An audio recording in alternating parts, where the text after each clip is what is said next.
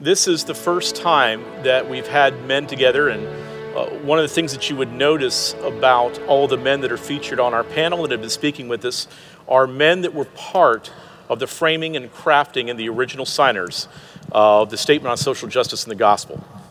And uh, so that's who is represented here. Um, we're here in unity uh, and also with great concern, not making light of anything that we've discussed.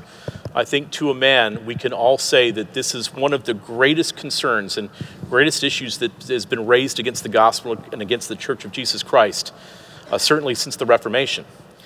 And yet, the rapidity in, in which this has moved across the church and across all, all sectors of denominations and so forth has been absolutely lightning fast. But we do want to make sure that we're addressing things. But we have someone that is new that, uh, that was not able to give a presentation that's with us, and that's Pastor Tom Buck. And he is uh, pastor at First Baptist Church of, of Lindale, Linsdale? Lindale. Lindale in, in Texas. And I just want to lead off with a question for Pastor Buck, and, and that's this that you're, you're a pastor of, a, of an average church in the center of Texas. And for you to speak to pastors about this concern, because a lot of, a lot of folks just like, you know, I don't even understand why I need to address this issue.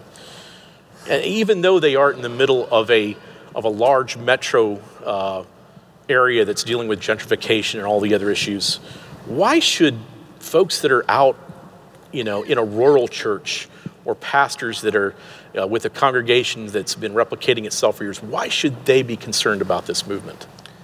Well, first of all, I want to say just how thankful I am to these men for the presentations they've given up here on stage. I, I don't even begin to think that I can hold a candle to the uh, level of intellect that, get, that is gathered up here. In fact, I feel oppressed by the uh, intellectual privilege that's up here right now. Yeah. But um, me too. I feel oppressed by your boots. Hashtag me too. Not, nine months ago, um, I mean, nine months ago, I really had no working knowledge of neo Marxism, intersectionality, critical race theory. So I appreciate and I'm thankful to these men for having done the work and laboring in that. So I guess what I hope to contribute as I thought about, I've written down a few thoughts, is to bring a perspective of an average pastor who's trying really to catch his breath from the pace of how fast this social justice movement is sweeping through evangelicalism. Uh, this time last year, when we gathered in this room uh, for the G3 conference, the MLK 50 event had not even taken place. Uh, the MLK 50 event has proven to be not just a, a one off event, but it's really become a launching pad for the whole movement in the SBC and evangelicalism. Uh, it's stunning, really, what's transpired in the last nine months. I have found it to be. For example, you know, last year I didn't even uh, didn't think of myself a racist at all, but I've come to understand that I've actually been one my whole life. Uh, after what I've learned in the last few months of what would be said in in um, uh, the social justice movement. But I, I, I, literally sat stunned as I watched MLK 50. A hearing is was said earlier about uh, some of the things that occurred. I, I, heard Eric Mason talk about blacks who are black on the outside, Anglo on the inside. I was stunned to see uh, MLK lifted up and given unqualified praise. Uh, MLK, who didn't preach a biblical gospel, was portrayed as a genuine believer. Uh, this was then essentially repeated at T4G in a panel there. I was troubled to see someone stand on stage at MLK 50 and take a swipe at Voddie just because he was unwilling to accept the false narratives surrounding the Michael Brown event. That was stunning to me that that took place. So th- there is there's an assault not outside our camp. There's an assault inside our camp, and if you and, and that is one of the reasons why I think that we need to be concerned, because what's deeply troubling is I've observed from men that I greatly respect men that I have pointed uh, my church to read, men that I believe that we uh, listen here that are of like mind theologically in this room. I've observed them not using the language of Scripture uh, commit, uh, not having a commitment to the exclusivity of the gospel in this matter. The standard of God's holy law is not what's being upheld. A commitment to the sufficiency of Scripture is being ab- abandoned, I believe. And these things are those uh, those things are not what's pulling the social justice train. And I've come to learn that so much of the conversation is really worldly philosophy that's the local locomotive of this uh, of this train. Let's take one step back from, let's take one step back from the center of this issue within the church. And let me just ask what other areas uh, of our culture and society do you see this model of deconstructionism uh, and the insertion of intersectionality and postmodernism? What, are, what other areas of our society do you see this taking place outside of the church? Uh, in the judicial system, definitely. Um, and, you know, the whole idea of intersectionality is um, the work of an attorney, the work of a law professor, um, and applied in, in the, the, legal system. Um, in academia, definitely. Um, in politics, you know, writ large, um, absolutely. And I think in the world of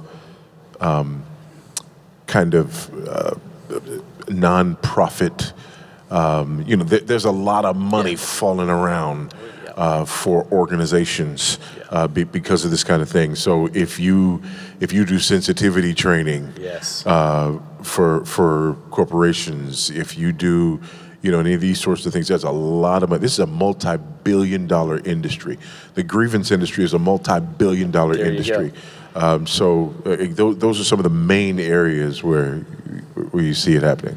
Isn't it ironic that so much of this has the origins in what's called the grievance studies. And you just referred to an academia where you look at the case of an atheist professor who's denying intersectionality, uh, Peter Boghossian, who's now most likely going to be fired from Portland State University. So it's not just a question of what's happening here, this is happening everywhere. And, and what are the different areas? Yes, uh, Phil. Uh, you know, it started in the 1980s in the academic world, and it's infiltrated everything else. If your question had been, is there a sector of society that is not influenced by these postmodern values, postmodern ideas about truth, uh, the notion that your feelings are more important than the facts? I, can't think of a segment of society that hasn't been affected by the it. banking industry.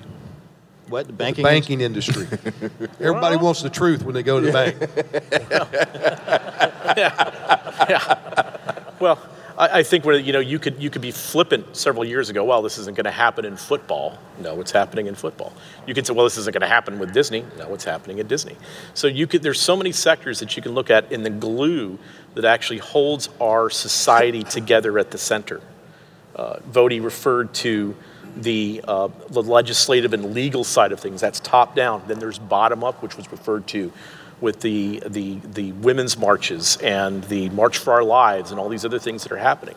And, the, and it's even, yes. even to the extent that it's allowed to contradict um, v- values that we supposedly held dear. Right. For example, you know, Title IX and women's sports, right? the transgender movement is going to destroy women's sports. Already has. Because transgender men will always win. And so now you have sports where legitimate females are finding it hard to compete because men who are calling themselves women are now, you know, running away. And it's in, even in combat sports. Um, you know, you, there was a, an, an, MMA fight where there's a, right. a transgender MMA. This man just brutalizing women, and in the name of upholding social justice, transgenderism, etc., we're watching this happen, and and again, women are suffering as a direct result of it. Right. If you're a competitor in one of those sports, you are not permitted to complain. Yeah. It's that's right. uh, it's too politically incorrect. Yep. Uh, in terms of hierarchical deconstructionism, what can we see happening? Um, you know, within other areas that now are now happening in the church itself, as opposed to looking outside. Let's look back inside. Let's say in terms of tearing down hierarchies or the patriarchy. Where do we see that in the church? everywhere. I, mean, we, we, we cannot help but see the fact that there is a connection between all these things. I, I noted, for example, uh, when the Obergefell decision came down in 2015, it just seemed to me like a switch was thrown and the emphasis went from homosexuality to transgenderism. But I never thought that would end up inside the church.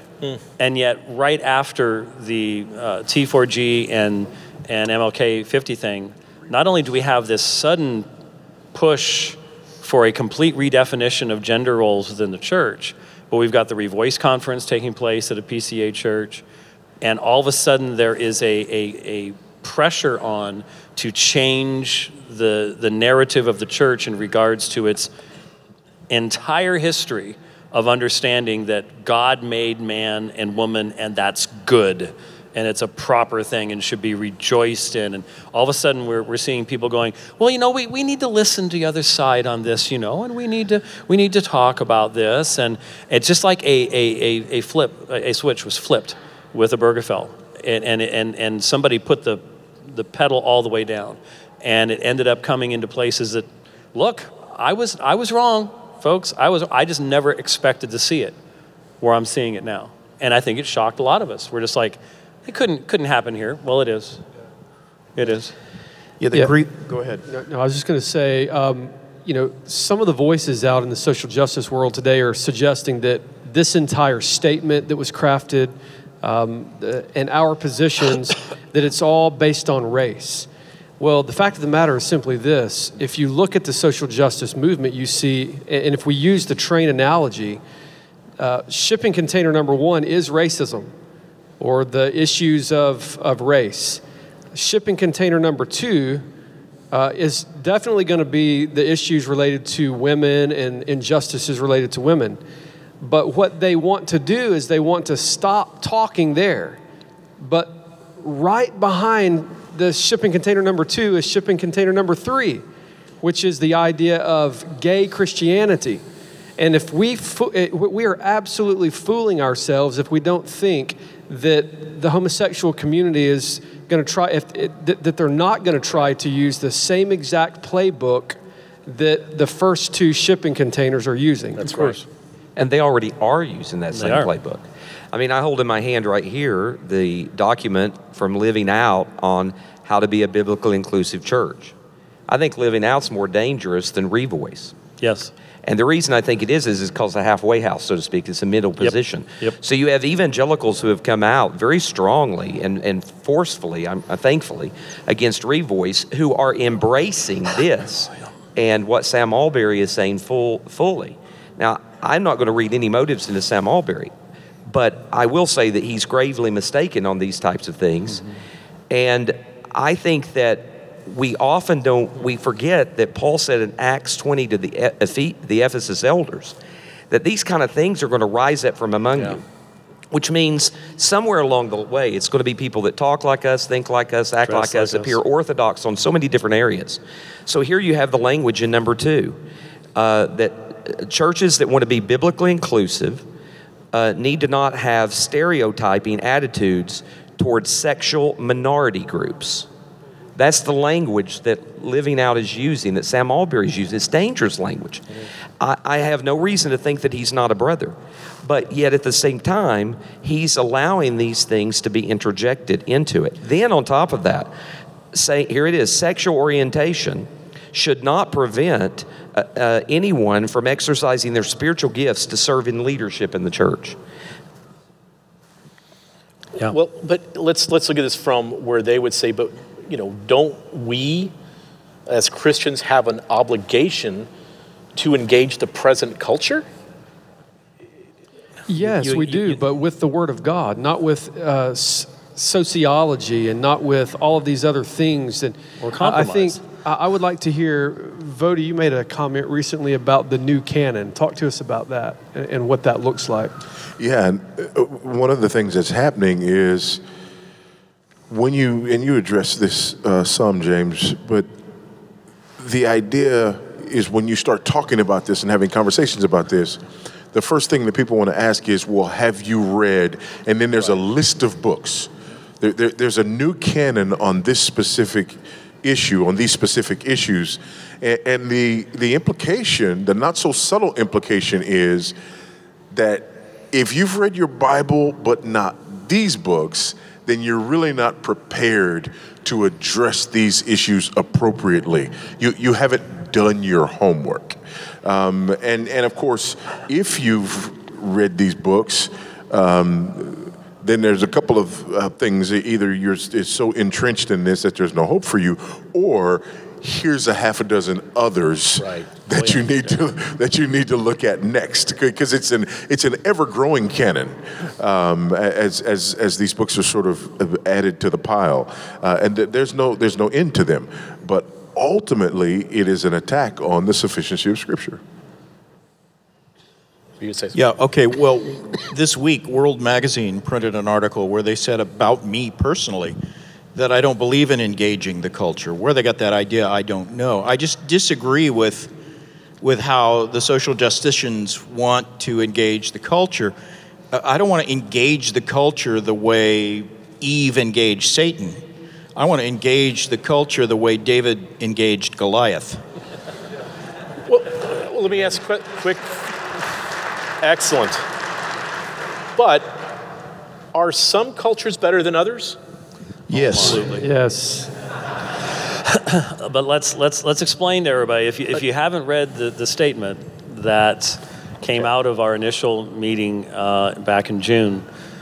I've not seen anything in that statement that has been a bigger red light push button issue than the simple statement that there are some cultures, because of their conformance to the law of God and the revelation of God, and the embodiment of the fact that we have a creator and he's told us how we can flourish as human beings, mm-hmm. that a society that embodies more of God's truth than a society that rejects more of God's truth, that that society is going to be a better society.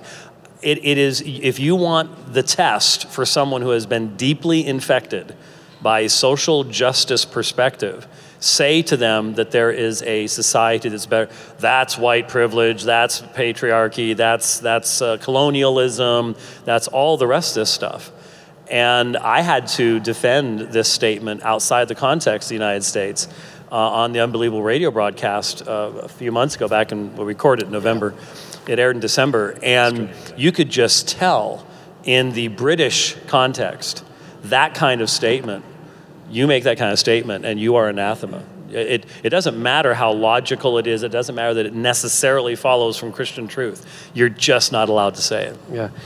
I'll just say that church history demonstrates this. If you look at Scotland and then you go back to uh, what was known as the New Hebrides, uh, you find that one, what one culture or society was, was far more superior than another because of the gospel and because of their conformity to God's word. And we see that when they sent missionaries to these islands, and the missionaries were eaten by the cannibals. And so it, it took the gospel of Jesus Christ to change the hearts of those people, but it did not take social justice or some other method. It took the gospel. And by God's grace, uh, God turned those islands into a, a, wonderful place where now the, the people are, are in their sane mind and, and they're, they're conformed to the image of Christ rather than the, the savage image of their, their previous life. Tom, you were really quick to answer that question. I think Yeah, and, and it's obviously true. I mean, it's obviously true. All Cretans are liars. You know, Paul said that about a culture on the island of Crete. And so, if we're going to believe the Bible, we're going to have to at least start with that. But that doesn't mean that there's any one culture that's free from sin. I mean, people in the world think that the American culture is pretty good because we have folks always wanting to come in here, and that's created all kind of crises because of the way that folks have tried to get in here. However, and I would say, praise God for our American uh, life that we have in this nation. But this nation slaughters a million babies every year in the womb. And so I don't, you know, anybody would hear me say yes immediately and think, oh, well, he just is pro-Americana and thinks there's America right or wrong. Not at all. Not at all. All people are made in God's image, and so wherever there's culture, there's going to be some things that are good. All people are sinners, and so wherever there's any culture, there's going to be bad. And as the gospel overcomes sin, there's going to be more good, and you're going to see that. And we've seen it historically, we see it today, and I just I don't understand the questions from those who say, "But how could that's so ethnocentric?" No, that's just dealing with reality and trying to take the Bible seriously. And there are also assumptions there because the assumption is that when we make that statement, what we really mean, right, is that, well, American culture, white, whatever. And, and so many of the critiques of the statement, if we can even call them that, have been about what people know that we really mean. Really mean, that's that right. may be what they said, and I agree with what they said. But it's what it does. Yeah. How, however, um, I, I know what these guys really mean. And I mean, when you're dealing with those kinds of critiques, there's really not anywhere that you can go, right? Um, if, if, if, if, this is, if this is a statement and I've uh, assigned my, signed my name to this statement, um, and you're going to judge me because of you know what you think that I might have believed or what some, some what some of my friends who, who my friends might have been at some point in my past. It- I mean, there's really nothing that I can do about that, um, and that's the unfortunate part of some of the critiques. Uh, that that there are people who would look at the statement itself and have nothing that they could say about the statement as it is written, but still avoid it and criticize it, uh, either because of you know people that, that they don't like, you know, in, a, in in in the group, or or things that they assume we we really mean and really don't agree with, even though we signed our name to it. Because it was said it was not what the statement says, it's what it does. Yeah, speech act theory was the fancy way of uh, excusing the fact that I can't find anything in the words that are wrong, but I'm just going to attribute to the author's concepts and mindsets that are offensive to me and to my people. And there is no way to respond to that other than to say, but I could do the exact same thing to you, and that's going to end all meaningful communication. And so I'm just going to show you more respect by not doing that to you than you're showing to us by doing that. What else do we have to engage the culture with if it's not the gospel of Jesus Christ? And if we if we begin in the wrong spot, which is diminishing or diminishing depravity or making it look beautiful, listen to these statements again from Living Out and uh, Sam Allberry's site. Would be crazy to deny the good in permanent, stable, faithful, same sexual, same sex sexual relationships the real elements of beauty in the relationship of the nice gay couple next door exist. Their commitment and love are part of God's common grace. The happiness that your homosexual niece is enjoying is a good that God has created for us to enjoy. That is not in any way engaging the culture with the true reality of what sin is. One of the things that concerns me about this is all of these uh, efforts and teachings are wrapped in love and compassion. We're loving, we're compassionate. We want to be loving and compassionate. And whenever you guys speak against that, you're just being harsh and mean and cruel and unloving. It is not loving to tell somebody who is taken over by passions for their other the same sex that they're okay and that that's a good sign and that your joy comes from God. It is not loving to tell somebody that because of the color of your skin, you're either automatically in an oppressive class or an oppressed class. It's not loving to do that. It's not loving to tell people who are on their way to hell with their sins thinking that it's okay because they can be this kind of sinner hyphen Christian because people have told them that. It's not loving to let that happen. The most loving thing you can do is say, stop and look at what the Word of God says. And there are certain things the Bible clearly speaks to that will not inherit the kingdom of God. And so if we really love people, we need to tell them the truth. But the answer, in many ways, comes back so many times that you cannot understand the experience of that other person because you're not in their shoes. You, you don't experience the oppression that they experience. So, what's is set up then, again, is I this- do. Go ahead. Yeah, My friend Voddie does. try, try being the white, uh, redheaded kid growing up off of Northwest 6th and 2nd Street in Calle Ocho uh, in Little Havana. But the, uh, the, the whole idea of standpoint epistemology, in other words, that you can't understand what I've been through, therefore, you don't have the ability to speak that truth Is that, into is, my that, experience. is that what you call ethnic Gnosticism? Ethnic Gnosticism. Yeah, basically, that's what I call ethnic Gnosticism. Eh, But but there, there's something else though too, and and for me, one of the sinister aspects of this is that it is a new white supremacy. Tell me. It- and what I mean by that is the old white supremacy. Uh, a lot of it was based on Darwinian evolutionary theories. You know, you guys are inferior because you were evolved from inferior primates. The new white supremacy says you guys are inferior, but it's okay. It was because of our privilege.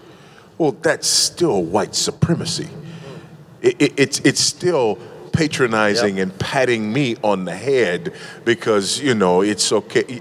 And it amazes me that so many black people are are willing to embrace this, while at the same time, I, I, I was in a hotel uh, a little while back, and and I was uh, in the, the uh, elevator, and there was a, a poster up for the local school, just talking about the arts and how hard, how important the arts were, and they were trying to raise money for the arts, and this and that and the other, and you know, people were really talking, and and it was um, a, a minority uh, community, and people are just complaining about how neglected this minority community is because people are not pouring money into the arts, but they've got a great football team.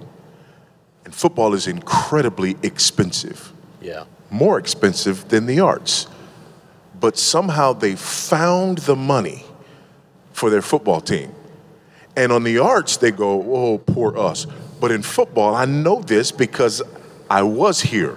When we would go and play the white school, our attitude was not, oh, they got more money. Oh, they, our attitude was, bring your money, and we will show you that it does not make a difference. We will, it, that was the attitude. But now all of a sudden it's white privilege this and white privilege that. So yeah, it's a, it's a new form of white supremacy. It, it, it's, a, it's a new form of patronizing black people. Um, and I find it, quite frankly, offensive. The other side of it is, it is delegitimizing relationships because all of a sudden, there's an unspoken rule, and that is that we can't speak truth to each other. Some of us can't speak truth. Because if you do, and somebody doesn't like it, and you end up being accused of being at best insensitive and at worst racist, you have no recourse. And that, that's not the basis of a genuine relationship. Let me uh, read a quote from Kimberlé Crenshaw. And this was in an attempt. Intersectionality. It, she's the one that basically created, she came from a legal background. And this was her in envisioning intersectionality, stated that, quote, it is politics applied to postmodern theory. And, and here's the question to you How do you see the acceptance of intersectionality as a truth affecting your ability as ministers of the gospel to propagate the truth?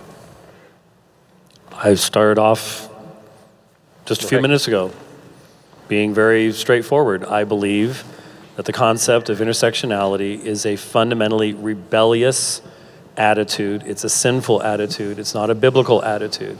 It rejects the reality of God's sovereignty and his providence, the recognition that he gifts people in different ways, that he uh, is pursuing. Look, who, wherever the concepts came that have created this monstrosity called intersectionality. It wasn't the prophets of Israel. It wasn't the Lord Jesus Christ. It wasn't his apostles. And it wasn't anyone deeply schooled within the worldview that they presented to us. It comes from someplace else. And when you apply it within the Christian faith, you have to end up filtering out pretty much everything that makes life in this world worthwhile because God is causing all things to work together for the good of those who are called, those, who love Him. That means He's involved in this world. This whole concept of intersectionality is a very naturalistic idea. It's very much uh, opposed to the concept of, of the providence of God. I don't see how Christians, I've had, I've had Christians say, but, but you can gain some real insights from it. Well, I can gain some inf- insights from looking inside a dumpster too, but that's not really something I'm really interested in doing very often. There are other places better to look.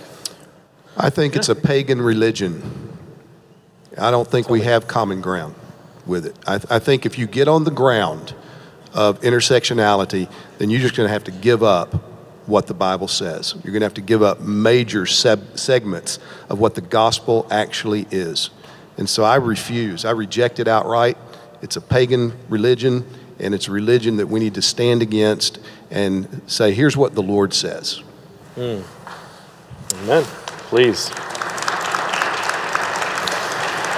This question is directed uh, at Phil.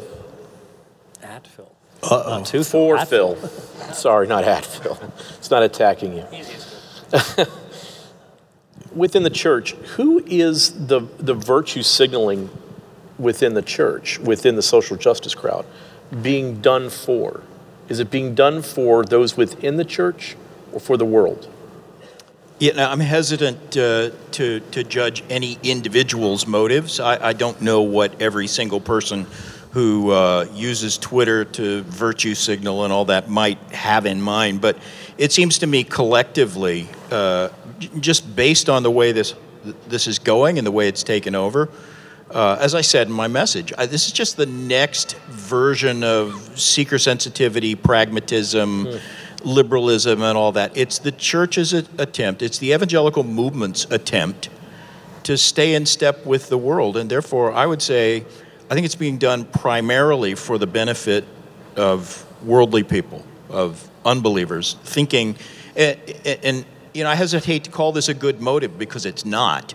But I think the people who do it are well-meaning in the sense that they think, if I can, if I can get people to think I'm cool or likable or you know really stylish or whatever, uh, then they'll be more open to the gospel. The problem is, once you go down that road and begin to perform for unbelievers, you're not going to get around to the gospel. It's, it's antithetical to the direction you need to go if you're really going to give them a clear gospel presentation. in essence, even in, you know, that virtue signaling we agree is completely wrong, but what you're modeling then for the church is that the virtue signaling that I do do, as opposed to, let's say, from the, the time of the moral majority, which we'd agree there was many issues wrong with that as well, but your virtuing, virtue signaling is now where the progressive left is Right. That somehow that means that you're more real or you're more gospel centered as opposed to someone that would be considered more right. conservative. And it's the opposite of the truth. I mean, look at the Apostle Paul. Uh, the book of Romans is his most systematic presentation of the gospel. I'm not ashamed of the gospel. It's the power of God unto salvation. If people are going to be saved, it's not because they like me or because my politics are, you know, appealing or whatever. It's going to be because the power of the gospel hits them. Right after saying that, I'm not ashamed of the gospel, for it's the power of God unto salvation. The very and you think the gospel that's going to be good news. The very next words are for the wrath of God is revealed from heaven against all ungodliness and unrighteousness of men who who suppress the truth in their unrighteousness. And then he spends two and a half chapters basically uh, detailing with Old Testament proofs uh, the doctrine of total and universal depravity, saying that basically every fallen human being is in the same boat without God, under the condemnation of God. And it isn't until the middle of chapter 3, or near the end of chapter 3, that he finally gets to the good news and busts that out. The, the postmodern approach, and, and it was the modern approach as well, uh, is to uh, is to try to make the gospel sound like it's purely good news. There's nothing bad about it. You want a better life. You want you want health, wealth, and prosperity. Uh, you want to be uh, an altruist uh, for oppressed people or whatever it is. It's always something really good sounding, and the the the reality of human fallenness just doesn't come through in the contemporary evangelical message. And a lot of that is because of virtue signaling. We are telling the world, look, we agree with you. It's the church that needs to change, not you. right. And uh, it turns the gospel on its head. I would agree with everything. I would say that it's in many ways it's become the new church growth movement. yep. And so what we have is we have um, this idea of taking woke and attaching it to church. We have this idea of attaching gospel to social justice. And so what we're doing is we're taking, or what they're doing, I might say, is is you're taking uh, th- this this left uh, propaganda, this this uh, political left ideology, and what you're doing is you're trying to bring that over into the church and normalize that, make it sexy, and so then everyone that gets on that social justice train looks like they're that they're up to speed with culture and relevant, and, and that's very troubling. and and it still is unacceptable. I think you know we're here in Atlanta, and a few years ago, uh, Louis Giglio was invited to do the invocation at the inauguration, and it was discovered that back in the '90s, I believe, if I'm if I'm if I'm not mistaken, he he he's made a derogatory statement about homosexuality. Um, and and you know his defense was uh, basically that was a long time ago, and I, I don't even talk about that. Um, but but but think about think about what that what that means. That even if you come to a place where you get woke, right? Um, the the things that you have done and said in your past um, now also will be used uh, against you. So it's it's almost like like you said earlier, it's not repentance, it's penance. Penance. And not only that, but it's repentance, I mean it's penance that that can only go forward, that can't deal with what you've done in your past, that it's just it's it's muddled. There is no salvation. There is no savior when you start dealing with stuff like that. You know, it's not only the, what you've done in your past either. That's this is a very long train, and the minute you accept this boxcar, there's another one behind it. Yeah. And coming after transsexuality and homosexuality, transsexuality, pedophilia is on that train. Bestiality is on that train. Polygamy, it's I don't know what order it's going to come in, but it's all coming. And the classic example of that is uh, IVP, InterVarsity, I, not not IVP, but InterVarsity, the college organization. Um, I mentioned the fact that you know they're they're woke. I, if they may be the largest evangelical woke organization, right? I mean, they they had their worship team wearing Black Lives Matter T-shirts. Maybe maybe Sojourners is woker. Are I don't bigger know. than But Campus Crusade? what? Are they bigger than Campus Crusade? Uh, I don't know, but they, they seem more devoted to wokeness, and yet they wanted to hold the line on the homosexuality issue. And so the secular woke world have rejected them as, as badly as they've rejected the rest of us. So there, there simply is no way uh, to hold on to your Christian testimony and let that train park itself in your station. You don't get to be selectively woke. Right, yeah. It's And there's always someone who's woker than thou. You see that in the sec- in the secular world as well. Uh, it's a, it's that's that's what intersectionality does. It becomes a contest to see who can be the most politically c- correct, the most victimized, and the wokest. And nobody ever wins. Everybody loses in the end. You, you look at the, the women's movement, how they're turning on each other right now, so that Right. uh, it's not it's not good enough to be a feminist, you, and it's not even good enough to be a black feminist. You have to be a black lesbian feminist, and it's probably going to go even further than that. And what really gets lost in a lot of this too is there's real sin out there. Mm-hmm. A- And now all of a sudden, because we're talking about systems and privilege and so on and so forth, w- we're losing the idea of the individual and the heart. Yeah. I talked earlier about individual relationships, but also individual sin and confronting individual sin. So, so now it, it's it's not me looking into my heart and acknowledging and rooting out the sin in my heart. That that that's that's not enough. You have got to look at systems and deal with sit. And that we go from in here to out there. Right. And that's the opposite of what the gospel is doing, right? Yeah. The gospel is dealing with in here, and it's the gospel dealing in here that affects and impacts out there. You know, even if you wanted to keep it in the area of corporate sin, and I take a risk saying this because I think James is the only other one up here who's not a Southern Baptist, but uh, the Southern Baptists as a group are becoming woke and all concerned about, you know, systemic racism and all these other issues. and yet that was the organization that produced Andy Stanley and Steven Furtick and and what about a concern for sound doctrine that is at least as as uh, strong as our concern for the sins of the of the culture? yeah, you're definitely not a Southern Baptist, are you? No, I'm Yeah. not. I'm not. Numbers, man. Nickels and noses. You know how many know. churches we lose if you start talking about that kind of stuff? By the way, I'm not in the SBC anymore. You know, I gotta.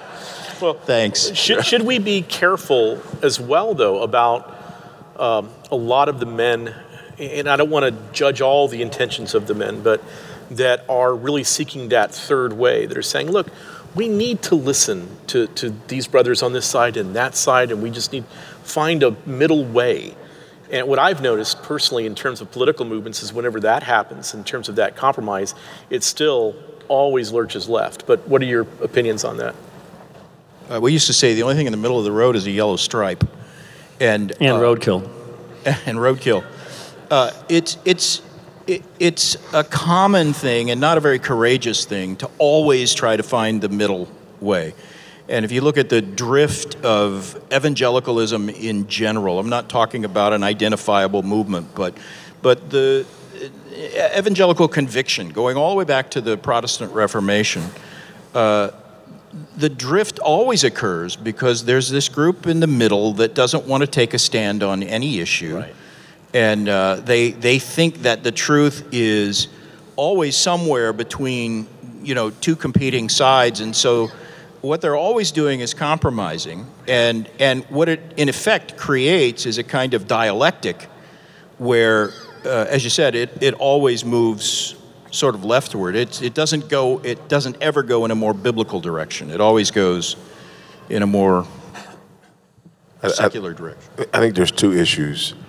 I think there's tribalism and feminization. Th- th- those, those two issues. A- a- On, on the tribalism side, there's the idea that, you know, you, you have to belong to a team and then you are identified with that team no matter what. Um, I think we saw this with the religious right, right? That, that, that, I think that's where that whole, where the wheels fell off of that movement, right? Where that, that tribalism, we belong to this group. Instead of King Jesus, it's this is my party and, and, and I go with them. Um, so I, I, I think that tribalism is an, an issue. And then there's this feminization, this sissification, if you will. We don't know how to fight. We, we, you, you can't, there is an 11th commandment. The 11th commandment is, Thou shalt be nice, and we don't believe the other 10, right? And so we don't know how to disagree with That's one right. another. That's right. We don't know how to have an argument with one another because tribalism says, right, once we start fighting, well, then that means you must be with the other tribe, right? And so you, you, you put these two things together, um, and, and you end up not getting at the heart of issues. You end up not disagreeing agreeably. It- it- and one of the things that amazes me about it is if you look at the disagreements in the past, um, if, if they were so much more ironic and yet so much more clear and passionate, right? Yep. Now we're not as ironic and there's a viciousness to it the level of castigation of one i mean it's just it's it's horrible and it's because of this tribalism and yet and yet it's also this sissification right and the one thing that will get you absolutely clobbered is not being nice Right, right. And, and on that same vein, we're talking about tribalism and so forth, is that, and kind of a collective, is that you heard a phrase at MLK 50 repeated consistently. Evangelicals need to vote differently than evangelicals normally vote. Is that one way? And what way is that to be taken? What do you mean, is that one way? In other words, was the intent of that particular phrase consistently brought out in a sense that when it is uttered, it does not mean that, well, if you're voting Democrat, you need to think about voting Republican or Libertarian. Oh. Well, it was obvious what was being said. Uh, it was obviously a statement that was uh, attempting to say that uh, there has been a, a complete sellout uh, on a political level. And again, I, I can't address that in the sense that um, I, I, I don't walk lockstep politically with, uh, with a whole lot of folks. But what was being said was what we have considered to be absolutely definitional issues, and especially, this is concerning me, the fact that the pro life movement has now been co opted Right. into the social justice movement, with the result that abortion is no longer a central focus. Right. Um, it, it may be, you may do lip service to it, um, but in reality, when you say that your views on, a, on borders are the same thing as your views on the murder of unborn children, you are messing categories so badly that I'm not even sure how to talk to you. And yet, that's, what ha- that's what's happening, and it's being done as a part of virtue signaling, and it's being done uh, to try to say that, hey, you know what, uh, we, can, we can go ahead and promote this set of social values, and we can start, let's not worry about all that um, stuff about pro life. I'll separate myself from the other guys on this because I don't want them to, you know, they don't need to be labeled with this, but I'll say it. And I don't care to, I just don't bother saying it. Russell Moore is a political operative. And his goal is to radically transform the Southern Baptist Convention to move it from a direction where he criticized Richard Land in the directions that he went politically. He's doing the exact same thing that they were being criticized for the moral majority. He's just doing it on the other side of the fence. And he, it is systematic. I've had conversations with people that are, that are uh, uh, research fellows with the ERLC. There is no doubt in my mind that they believe, because they've, some of them have told me they believe it, that they believe that issues of animal rights and all these other things are just as significant, as important as abortion. That is heretical. Amen. And it is sickening that it's happening in the Southern Baptist Convention. It needs to stop. And if we don't begin to deal with this and speak out forthrightly, we're going to wake up and everything that we worked for for 20 years is going to be lost. We fought for the inerrancy of Scripture. And it's time to stand up for the sufficiency of Scripture and to begin to deal with these issues head on. I don't mind saying it, and I just said it.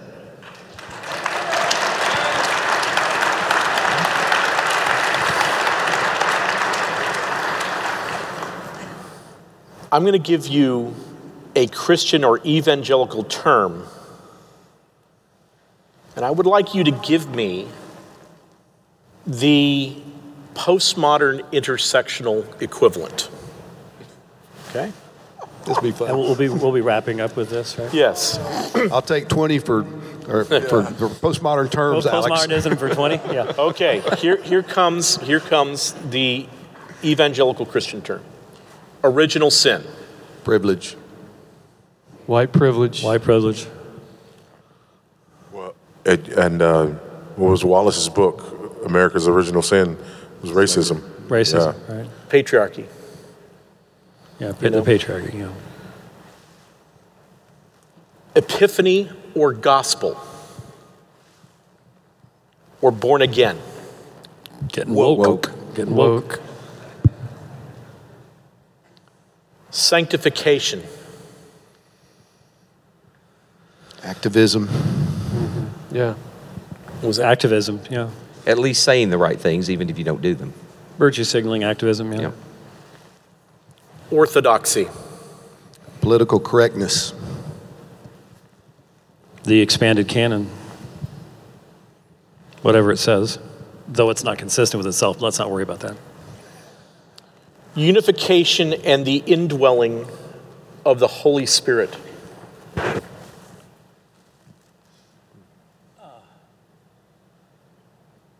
Can we phone a friend? yeah. Can you phone a friend? Well, what I would say is that what what it what intersectionality does is that it unifies in terms of your grade of oppression. So in sort of the unification of the Holy Spirit, that Christ is the unifier. Is that the unification is actually in your oppression, and the more of it, the better. So a constant infilling, if you will. But the whole emphasis is non-unification, it's division. Yeah, it's, it's almost It's, the opposite. it's to shatter things. You- you it's true. can't- They talk yeah. about unity a lot, but what they're looking for is uh, divisions. i- yeah, what- what- yeah, Church discipline. Shaming. sort of public shaming. Yeah. Yeah. Blocking you on Twitter. He's the king of that. So, well, Of getting blocked or blocking. getting blocked. Yeah. The reformer, Martin Luther. Martin Luther King. Former Martin Luther King. Yeah. Hmm. What would you say about that, Voddie? Yeah, same. Yeah. Redemption. Never accomplished or applied. There is none. There can't be. Perpetual penance. Perpetual penance, there is therefore great condemnation for those who are in the woke church. Because if, if you ever step out of line, you want, you, want, uh, you, you want the opposite of once saved, always saved?